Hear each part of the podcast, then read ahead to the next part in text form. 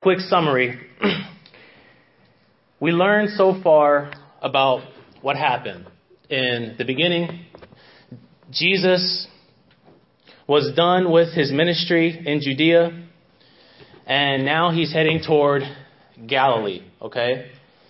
Now, he's heading toward Galilee, but the way he heads is a very uncommon way. He goes through a town of Samaria. I remember, or do you remember the, the picture I painted? It's kind of like if you're going to, if you want to go to Arvin, but you don't want to go through Lamont.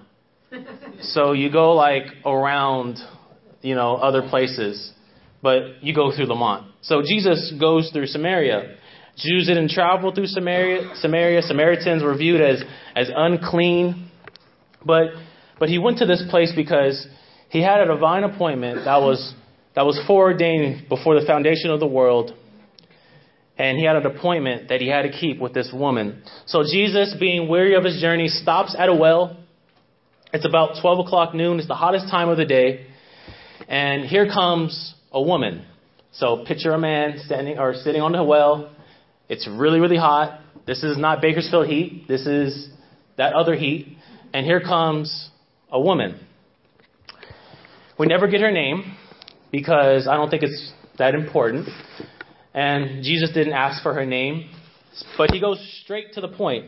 And he grabs her attention by saying, Give me a drink. Mm-hmm. Okay? Now, this is a little odd to her because, first off, he's a Jew, she's a Samaritan, he's a man, she's a woman. And also, Jews didn't use the same things that Samaritans use. So they didn't use the same forks, the same cups, spoons.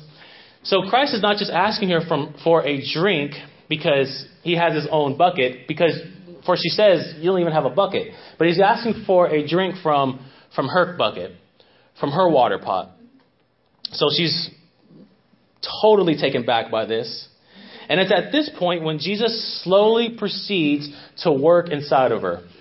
He wants to get in her. He first addresses her need for him.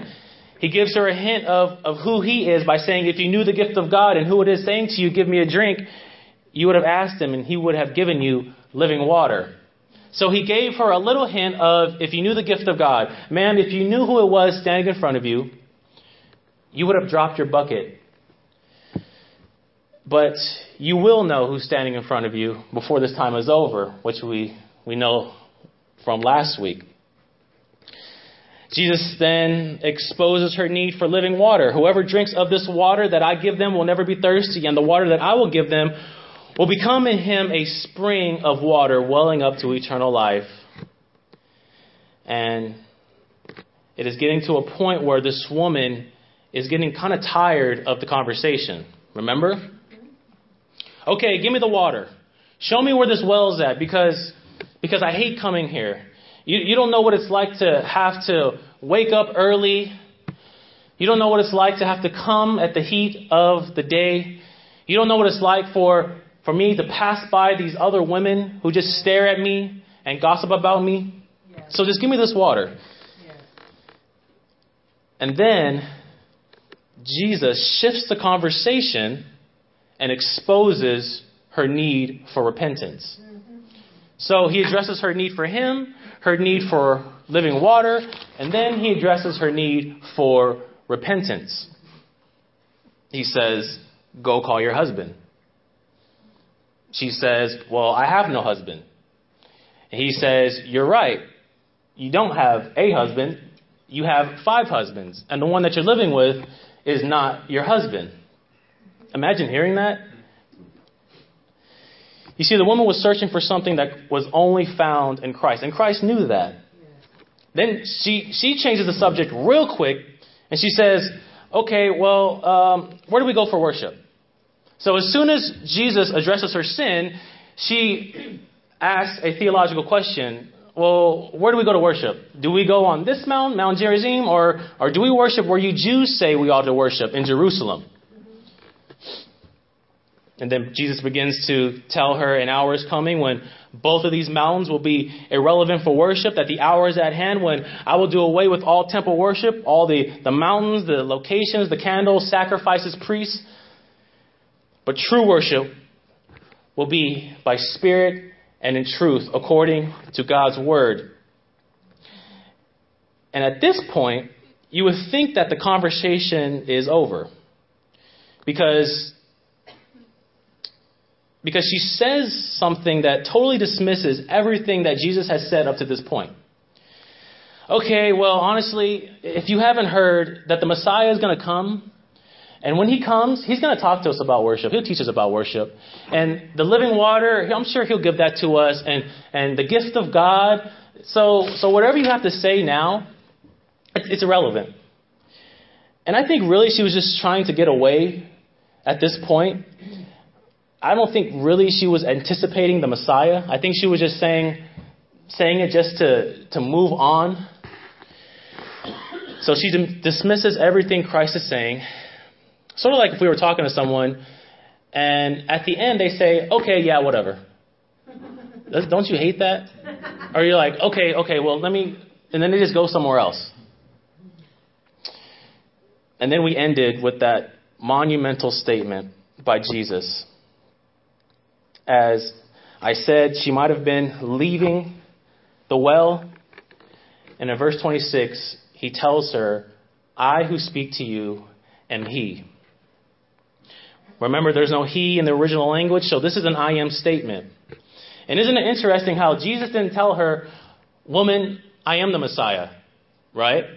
Or he said, Woman, I'm the one that is going to come and tell you all things. But he took it a step further.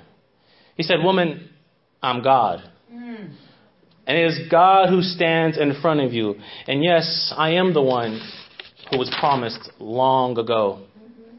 So that's where we left off. And I pray that, that you were encouraged by that as much as I was encouraged in telling you that story.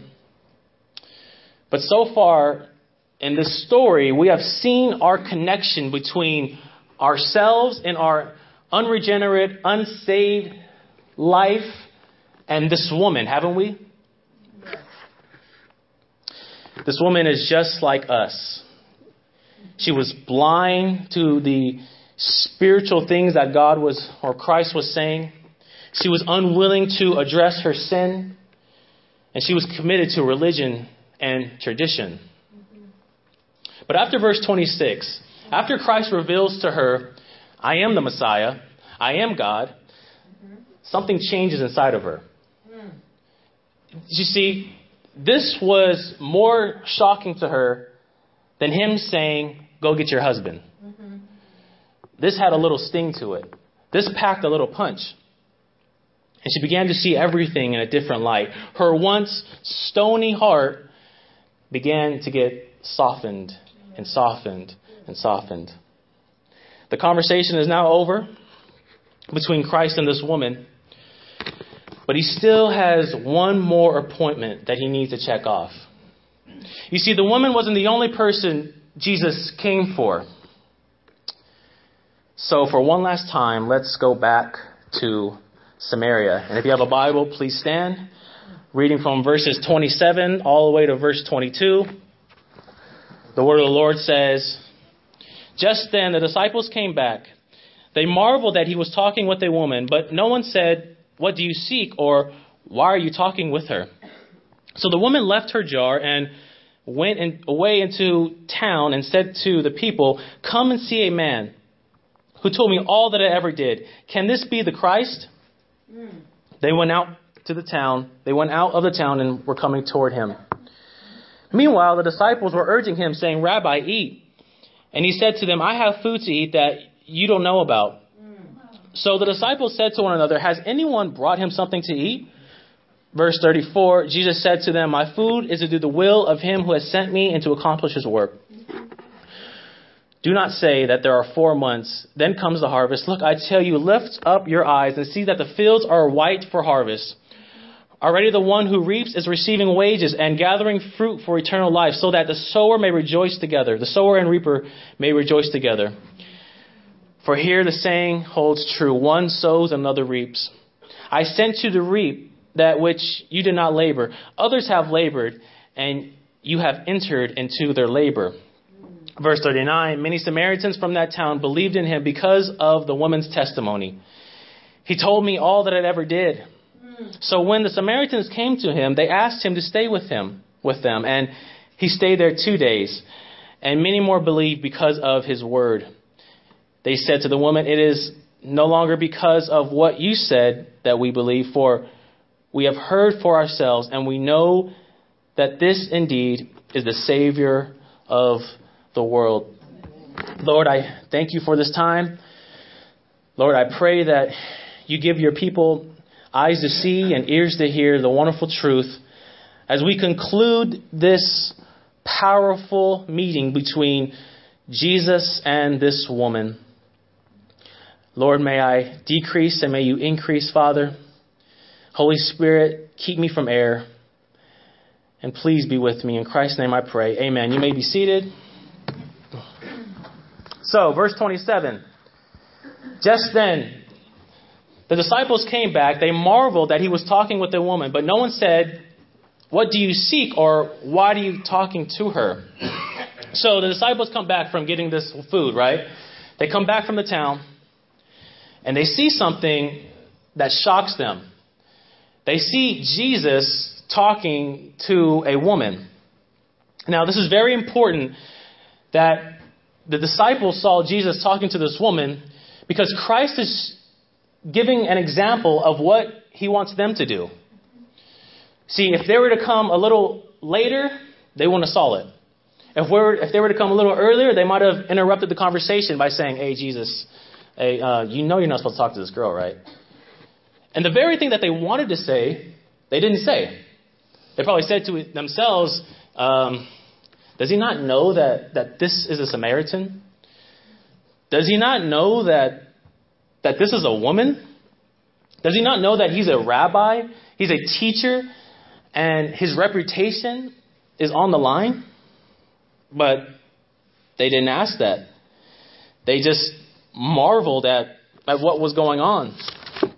Verse 28 So the woman left her water jar and went away into the town and said to the people, verse 29, Come and see a man who told me all that I ever did. Can this be the Christ? Now, now this is amazing. And what jumps out from what I see is the woman left her water jar, right? She left her water pot. Now, some people have speculated, well, she might have left her water pot or her water jar because she knew that Jesus was thirsty. So she left it there so Christ can get a drink. So she was being very generous. She just left it there and, and let him get his water and, and, and do what he has to do. Some have said, well, she was so eager to tell the town about this man that she just left it there because this water pot, they would carry it over their shoulder. It was very heavy. So she probably left it there and went back to the town so she can get there more quickly, right? That's another option. But I think this water jar represents something far more deeper. You see, this water jar represented her life up to this point. Yes. This water jar represented the five failed marriages, her adulterous life. This water jar represented her sin oh and the heavy load that it bore on her every single day. Every day, the hottest time of the day, she would have to carry this jar over her shoulder, back and forth, back and forth. Maybe thinking of a day when she wouldn't have to live in shame and guilt and, and be betrayed as an outcast. And this is our story, isn't it? This is likewise with us. We carried our water jars. We carry the heavy load of sin every day, back and forth, back and forth, going back to that well getting that dirty water. And the deeper we got into our sin, the heavier our water jar began yes. to bear on us. Yes. The shame and the guilt kept mounting and mounting and building and building. And we thought, man, are we ever going to get freed from this? Mm-hmm. Just like her. Mm-hmm. We were we were living in guilt, we were living in shame, but until that, that one day when Christ revealed himself to us. Mm-hmm. Do you remember that day? Mm-hmm. Just like how Christ revealed himself to this woman. Mm-hmm. Do you remember when he revealed himself to you? Yes. And the joy that that came into your life. Mm. That one day when God when he softened your heart.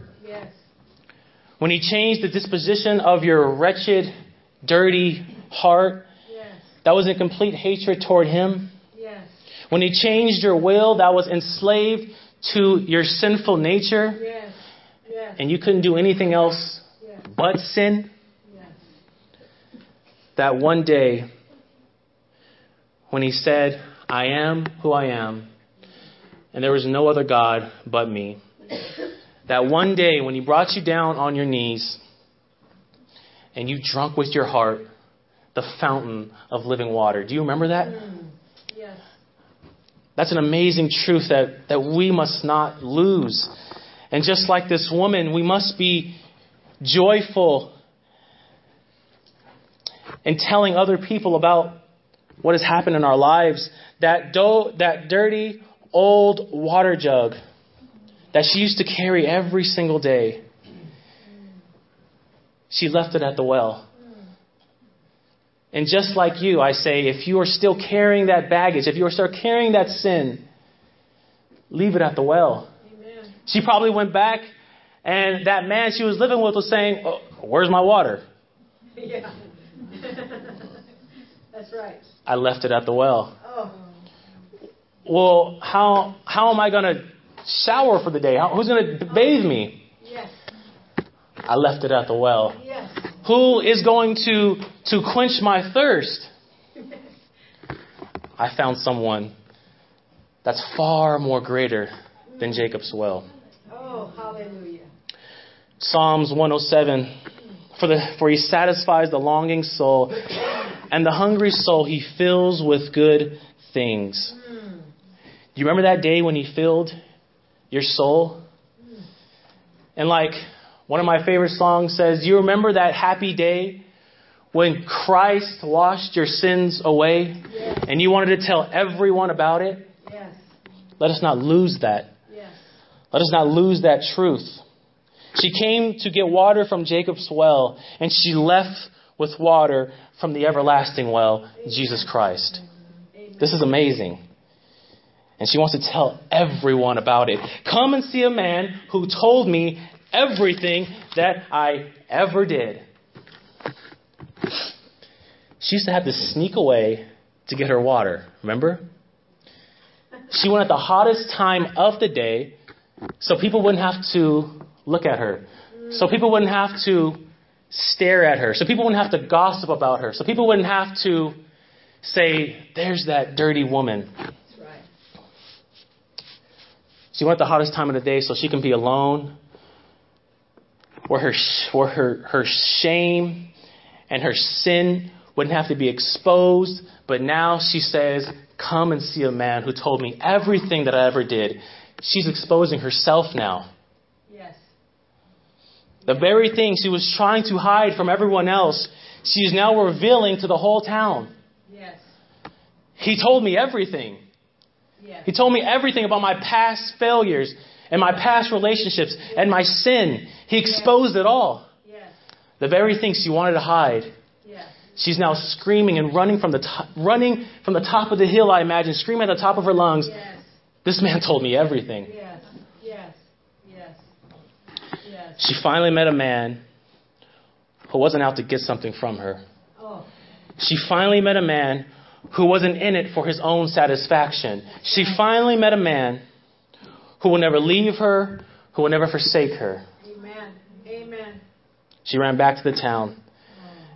And like I said, the same eagerness that this woman had to share her joy with the town, the new joy that she has found in Christ.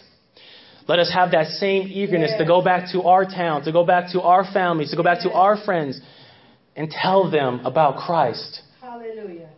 We tell them that we got a new car. We tell them that we got a promotion.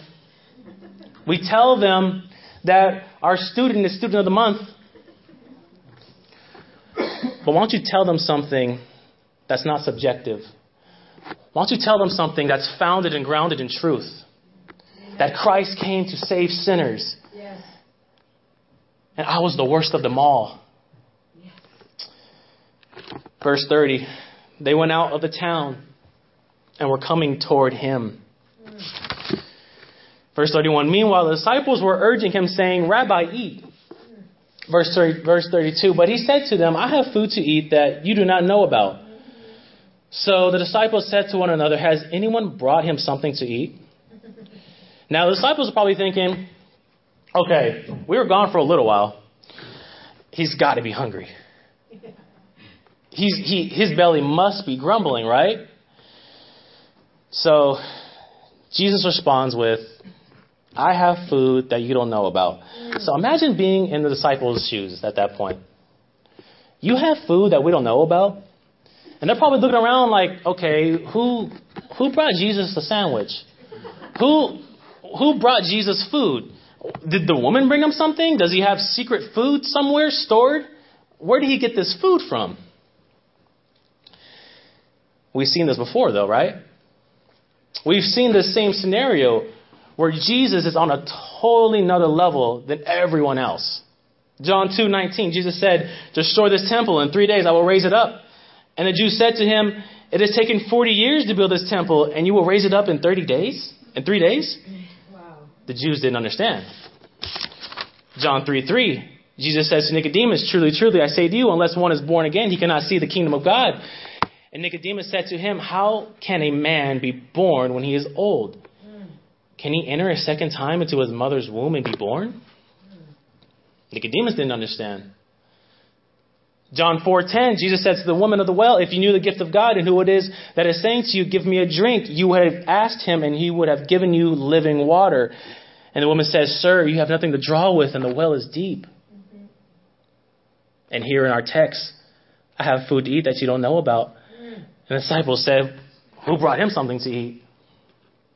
Four cases of Jesus shifting the conversation from earthly temporal needs that we are so attached to to what really matters, which is spiritual. And they do not understand. They do not get it. Jesus is saying, My greatest desire, more than even food, more than even my own needs, is to do the will of God. And we see this throughout the life of Christ. We saw it here, and we saw this climax as Christ was in Gethsemane and, and sweating drops of blood, pleading with God God, if, if it's possible, let this cup pass from me, but, but nevertheless, your will be done, not my will. Yes. Yes. Jesus is saying to them, My food is to do the will who sent me and to accomplish his work. Verse 34. What is the will of God that Jesus is speaking of? We find our answer in John 6, 34 through 44. I have come down from heaven not to do my own will, but the will of him who has sent me. And this is the will of him who sent me, that I should lose nothing of all that he has given me, but raise it up on the last day. For this is the will of my Father, that everyone who looks on the Son and believes in him should have eternal life, and I will raise him on the last day. Amen. Number one, Christ came to do the will of God, to reveal himself as the Son of Man, to reveal himself as the Messiah, the one who was promised in Genesis 3:15, to reveal God's glory. And Christ came on a rescue mission. He came on the behalf of his people to live the life that we failed to live. Do you understand that? To obey the law perfectly, in which we failed to do. Do you understand that? Amen. Amen. He would be beaten, he would be mocked, he would be spit on on the behalf of his people. Yes. Do you understand that? Yes. And on that cross, he would stand as a substitute for all the people who God had given to the Son as love gifts before the foundation of the world. And on that cross, he would absorb the wrath of God, in which in return would satisfy and appease God so we could be reconciled back to God. And he rose again for our justification. That's right. Amen. Amen. Christ came to save. This was Christ's mission. This was his this was God's will for him. Where Adam failed and where Israel failed, Christ succeeded and he did it perfectly. Yes. Yes. Jesus he is also teaching us a lesson that God's will must have the preeminence in our lives. Yes. If God's will was at the forefront of Christ's lives, then God's will should be at the forefront of our lives, right?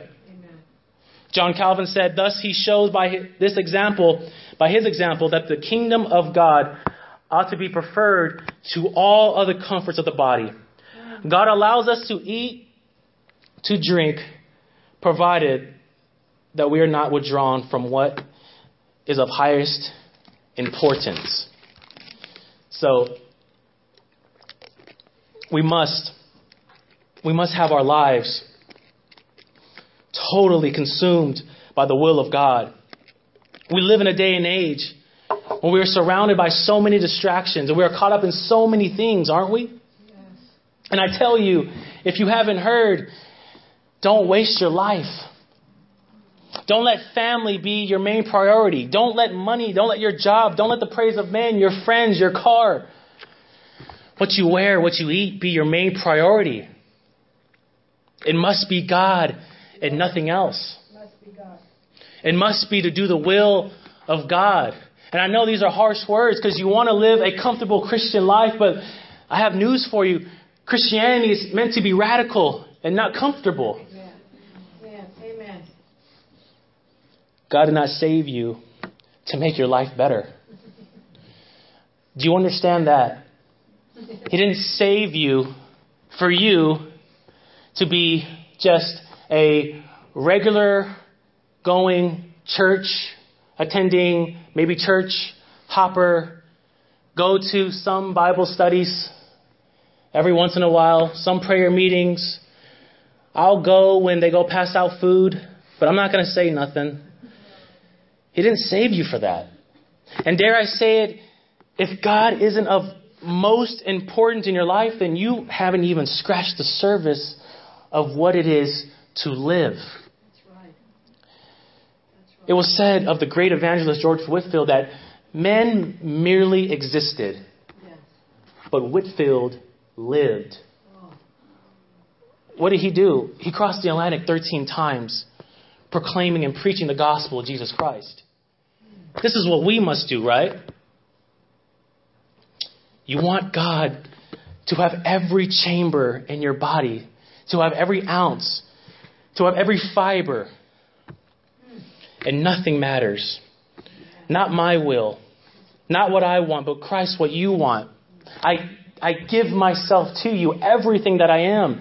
And yes, you will lose everything, but you will gain so much more.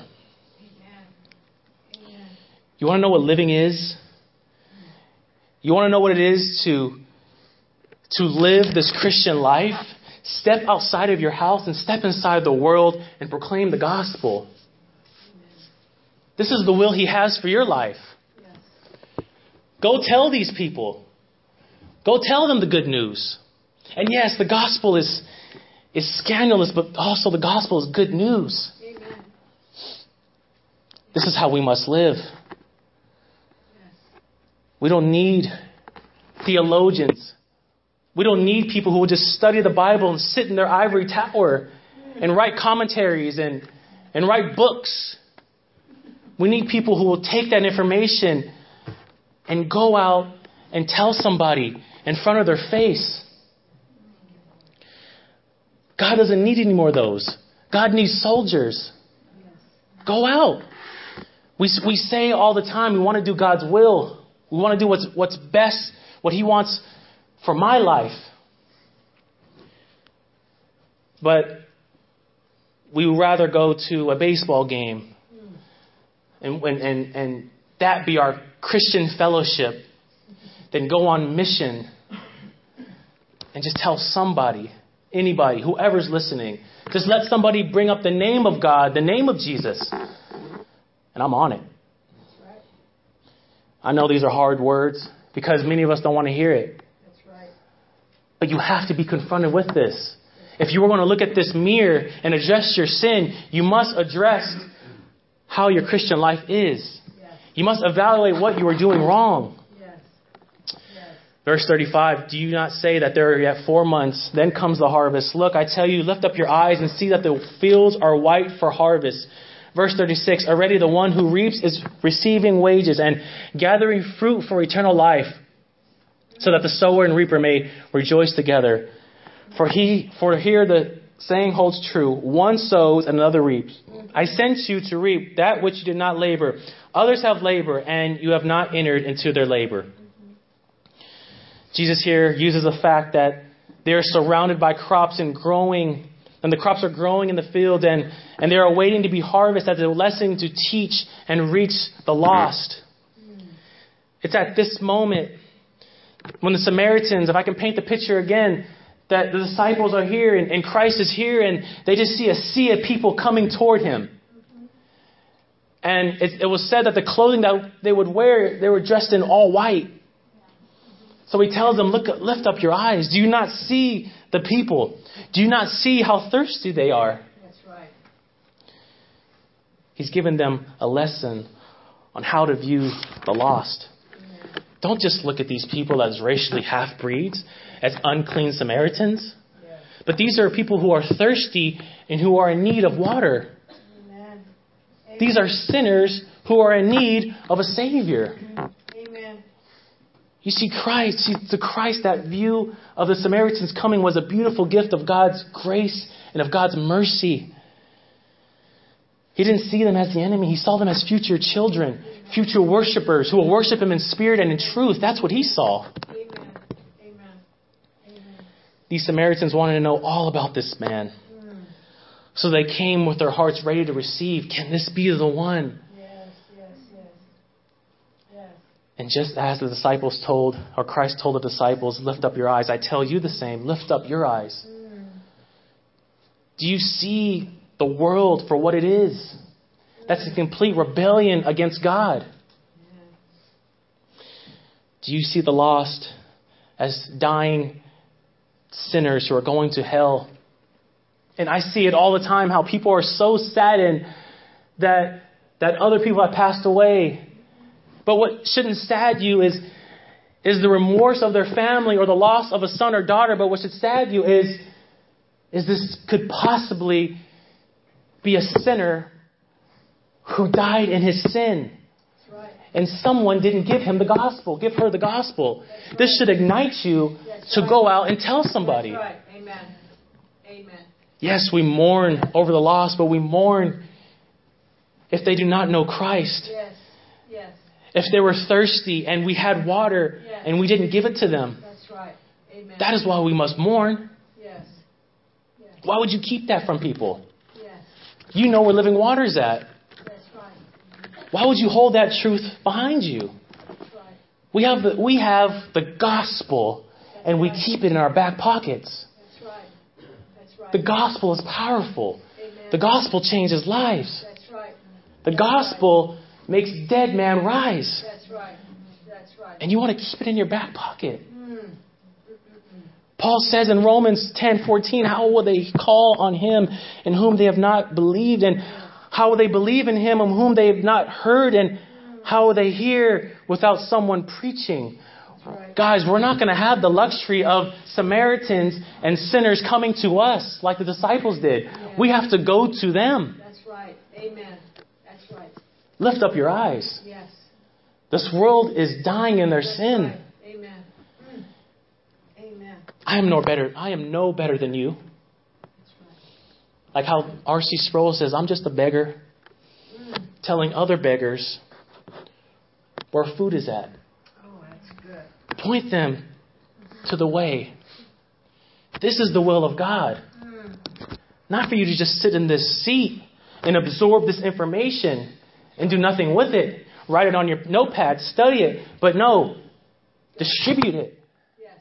Knowledge is meant to be shared. Yes. That's good. I like that. God did not save you for you just to sit on the sidelines. But He saved you for you to get in the game. Hmm. Remember playing sports? You hated to be on the bench. So when we come to Christianity, we love being on the bench. Get in the game. Get in the game. Mm-hmm. Forget what people will think about you. Forget what people might say about you. Forget the, the past sins that was in your life. Oh, they might bring up when I used to do this or do this. Man, forget all that. You're a new creation in Christ. Yes. Yes. Yes. People need to know. People desperately need to know that there is a God.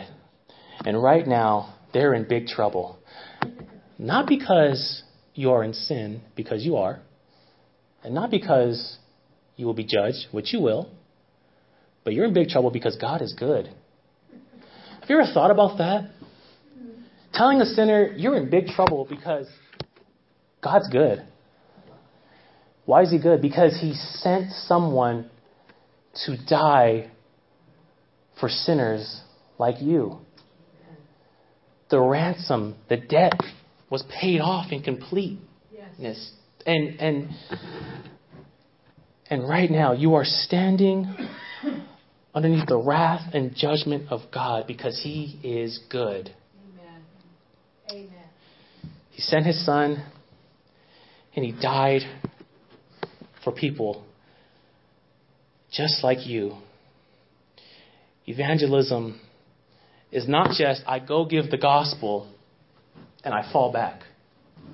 Evangelism is not just, well, I'm going to go present the gospel, and yes, it is the power unto salvation, and then I'm going to let go, I'm going to let go and let God. Thank God, thank God. That's not evangelism. That's not how the gospel should be presented. The gospel is about life and death. The gospel is about heaven or hell. The gospel is about eternal life. Amen. We don't give the good news in a nonchalant way that, hey, you're a sinner. We beg them, we urge them, we plead to them. Repent of your sins because you are dying and you need a Savior. Amen. Amen. Amen. Don't be too proud to beg. We must tell them. And like George Whitefield said, if you will not reap, if you will not weep over your own soul, then I will weep for you. When's the last time you wept over someone's own soul?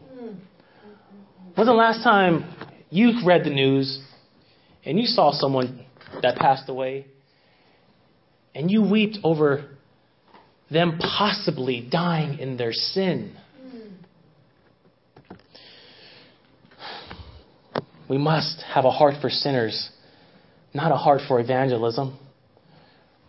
We must have a heart for people and not a heart just to go out and do our Christian duty. Oh, he wants me to do this, so I'm going to do this. He commanded it, so I'm going to do it. God doesn't want that. I know very often we feel a lack of motivation to share the gospel. We feel afraid. We, we feel the failures that might come, the rejection, and you might say, well, I don't know enough, or, or I'm not a good enough talker, or I might freeze up. I've been there. And those are good questions to ask, but and to be concerned with, but let me give you some encouragement. You're not the only one who asked that question before. You're not the only one who's been in that dilemma where you want to go, but but you're scared to because you're scared of messing up. A man named Moses asked the same questions. He had the same concerns.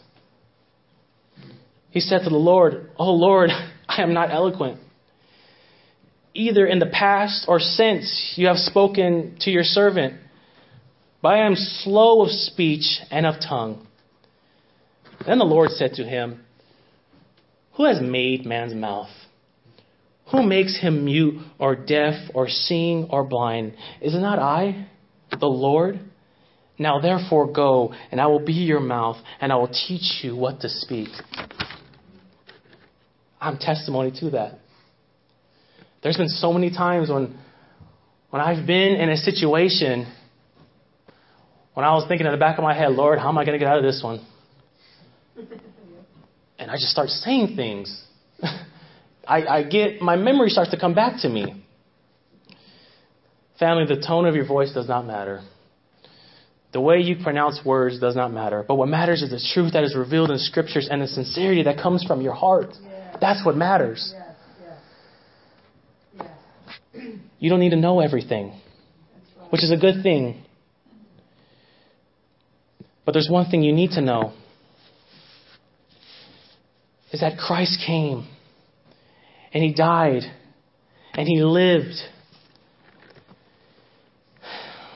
One tip I've learned is not to rely on my own good speech, but to stand firmly on the Word of God. Amen. It is the Word of God. I tell you the truth right now, even as I'm speaking. This, this is the Word of God that makes me feel 10 feet tall. It is the Word of God. That makes my, my midget self feel like a giant. Yes. And, he, and God has the ability to, to turn and make shy, average men roar like lions. Yes. This is what God can do. Just like this woman.